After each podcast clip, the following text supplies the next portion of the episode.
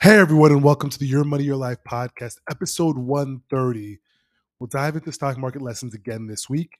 But before we get into the podcast episode, make sure you hit subscribe, rate, review, and support the podcast. We've been doing this for a long time. We appreciate the support.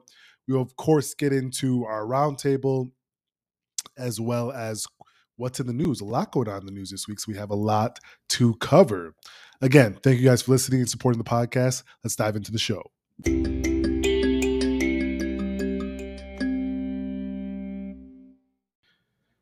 Market update of the week. Let's get into the market update of the week. And so, really, really interesting times right now. Even on today, we are green again today. Major indexes um, hovering over 1% gain on the day. And initially, you saw stocks dip this morning after an incredible rally yesterday. We had an incredible rally yesterday after the Fed meeting and commentary from Jerome Powell. We saw stocks skyrocket. Um, um, yesterday, which all major indexes, crypto, everything going a lot higher. And if you look at what we've done in just the past, let's call it month or so, you know, markets have been, you know, uh, kind of on an uptrend. It's it's kind of not surprising. It has been a strong bounce from let's call it um, a June June bottom. It looks like we bottomed for now in June and since then, we've been on a hard line uptrend, um, despite what's going on in the economy. Um, and so part of that reason today is we saw GDP numbers came out. We contracted again. We contracted again in the second quarter, just like I suspected.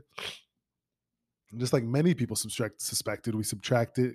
Well, I guess economists were wrong because they thought that we would actually have a GDP growth um, economic growth for the for the quarter um, for most economists, but they were off because we fell almost a point, almost 100 basis points in the second quarter, uh, according to the Bureau of Economic Analysis, which was reported this morning.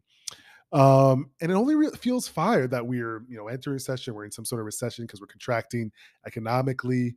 Uh, but the market seems to be liking this news. I think in part because it's like, hey, we're we're doing what we said we were going to do. The Fed is doing uh, slightly what they said going to do, which is slow us down, right? Slow down the economy, um, and maybe prices will come down and prices will stabilize a little bit.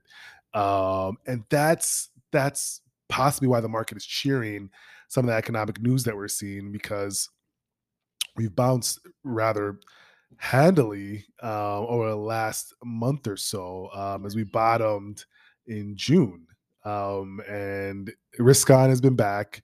Um, even as rates rise, right? The Fed still increased rates three basis points. They're three quarters of a percent, um, 75 basis points. And so we're seeing all of that, and the data is still showing that the market is rallying recently. So that's that is happening, folks. And that's why we're long-term investors.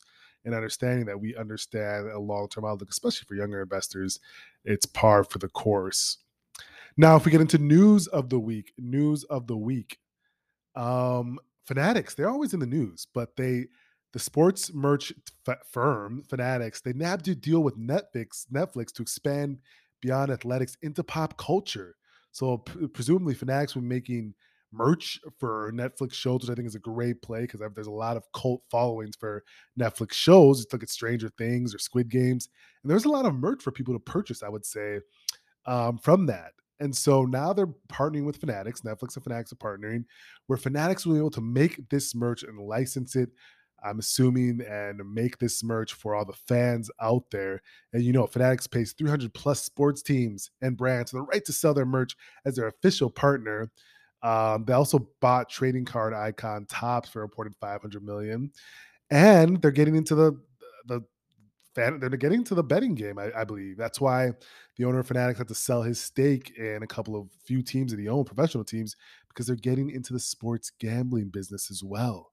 Um, and so a lot going on with Fanatics, moving from merch to food. Chipotle, the stock spiked because they revealed strong quarterly profits, including price hikes. They have that pricing power where people are going to get their burritos no matter what, right? And they raise the price. They have raising costs of avocado, beef, and other you know favorites that they put in their their food and their bowls, but they raised the price. Um, and the customers still came. The demand was still there, and so the stock jumped as a result. On the other hand, Meta had a hard time in their quarterly report. Year over year sales declined for the first time since going public. Um, and revenue fell 1% from a year ago. Advertisers are pulling back because conversion rates are getting worse, right? They have less data to go off of, especially with what's going on at Apple. So advertising conversion rates are getting worse and people are pulling back because of the economy. And so Facebook is having a tough time. They're making a lot of changes to their algorithms on Instagram because they're competing with TikTok, who's completely just taken over when it comes to reels and videos and short form short form content and so they have to battle with that and such, Facebook is having a tough time, a really, really tough time um, as of now. Another company having a tough time is Walmart. Walmart had to slash prices and profit forecasts because Americans are cutting back on discretionary goodies like clothes. Yes, Americans, people, consumers are now pulling back on those discretionary items and they're going just to staple items that they need because of what's going on in the economy, the rising costs, everything. Uh, real wage growth has really gotten down.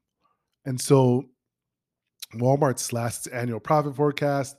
They also, you know, said quarterly sales, uh, store sales will grow, uh, but it's coming from less profitable items like groceries, where they don't make that bigger margin as they would on things like clothing, right? They make it for a few couple bucks or cents and they sell it for like what, 15, 10 bucks? I don't know.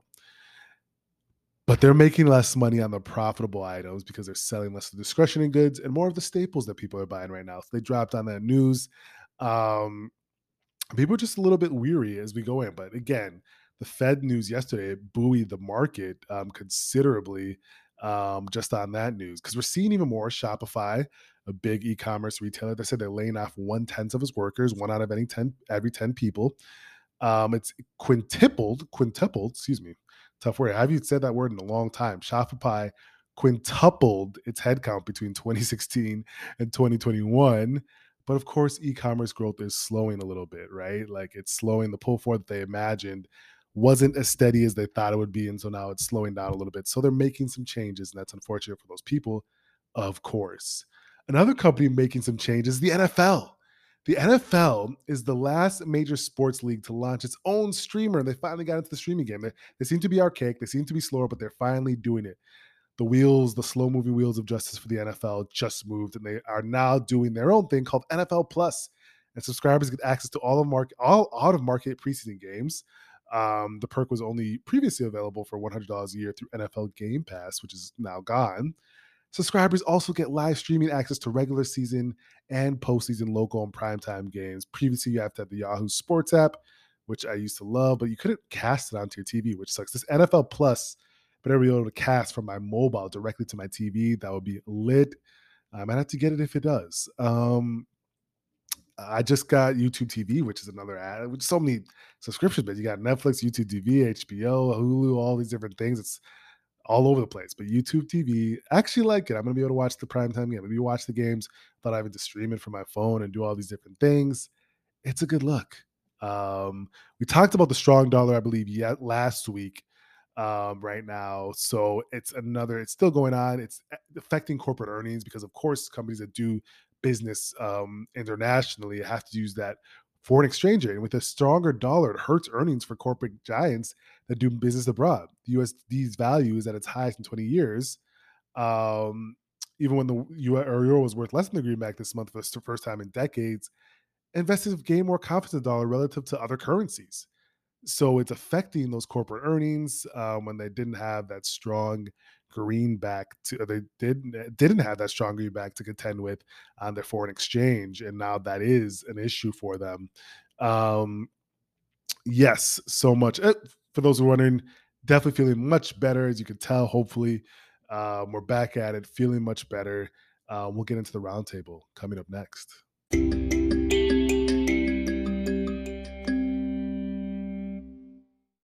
Hey everyone, Finance Roundtable. I was struggling to find something that I wanted to discuss that would be worthwhile for listeners to hear. It's interesting. My birthday is coming up on August 1st. It was funny, a new person that entered the community somehow found out. I guess it's not hard to find out someone's birthday, but somehow found out my birthday.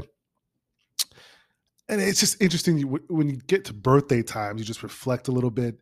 Um, and this was such a great, great past year. Again, good things to reflect on incredibly accomplished a lot. We're almost at over 400 households um, at this point, which is crazy to think. Um, no one would have thought that would happen when we started less than three years ago, folks. but um, the thing about it is, you just think about it uh, when you've accomplished a lot. How do you, you know, stay motivated? How do you stay on that path of motivation, of wanting to get things accomplished? Um, and I think it's just the people around you. I'm motivated every day by people around me. Um, you know, girlfriend who's highly successful and also someone that works super hard. Uh, friends, family, all those things can keep you highly motivated and I guess tangentially in this time where I, I we talk a lot about, and it sounds super dire and scary, but I don't know how dire and scary it's going to be. Like the recession, of course, for people that maybe working at startups or different places that lost jobs, that is scary. But you know, in general, what do you do in these sort of times? You kind of buckle up, buckle in, find new ways to be motivated and push yourself, and that's exactly what I think we all do um, in these time frames. Um, and it's fun. It's exciting. It's fun to do. I don't know. Random musings, folks. Random musings. That's what you get when you do a podcast for 130 weeks. Random musings. But we appreciate you all for listening. Keep listening, sharing, and and, and keep building this, growing this community. We'll talk to you next week.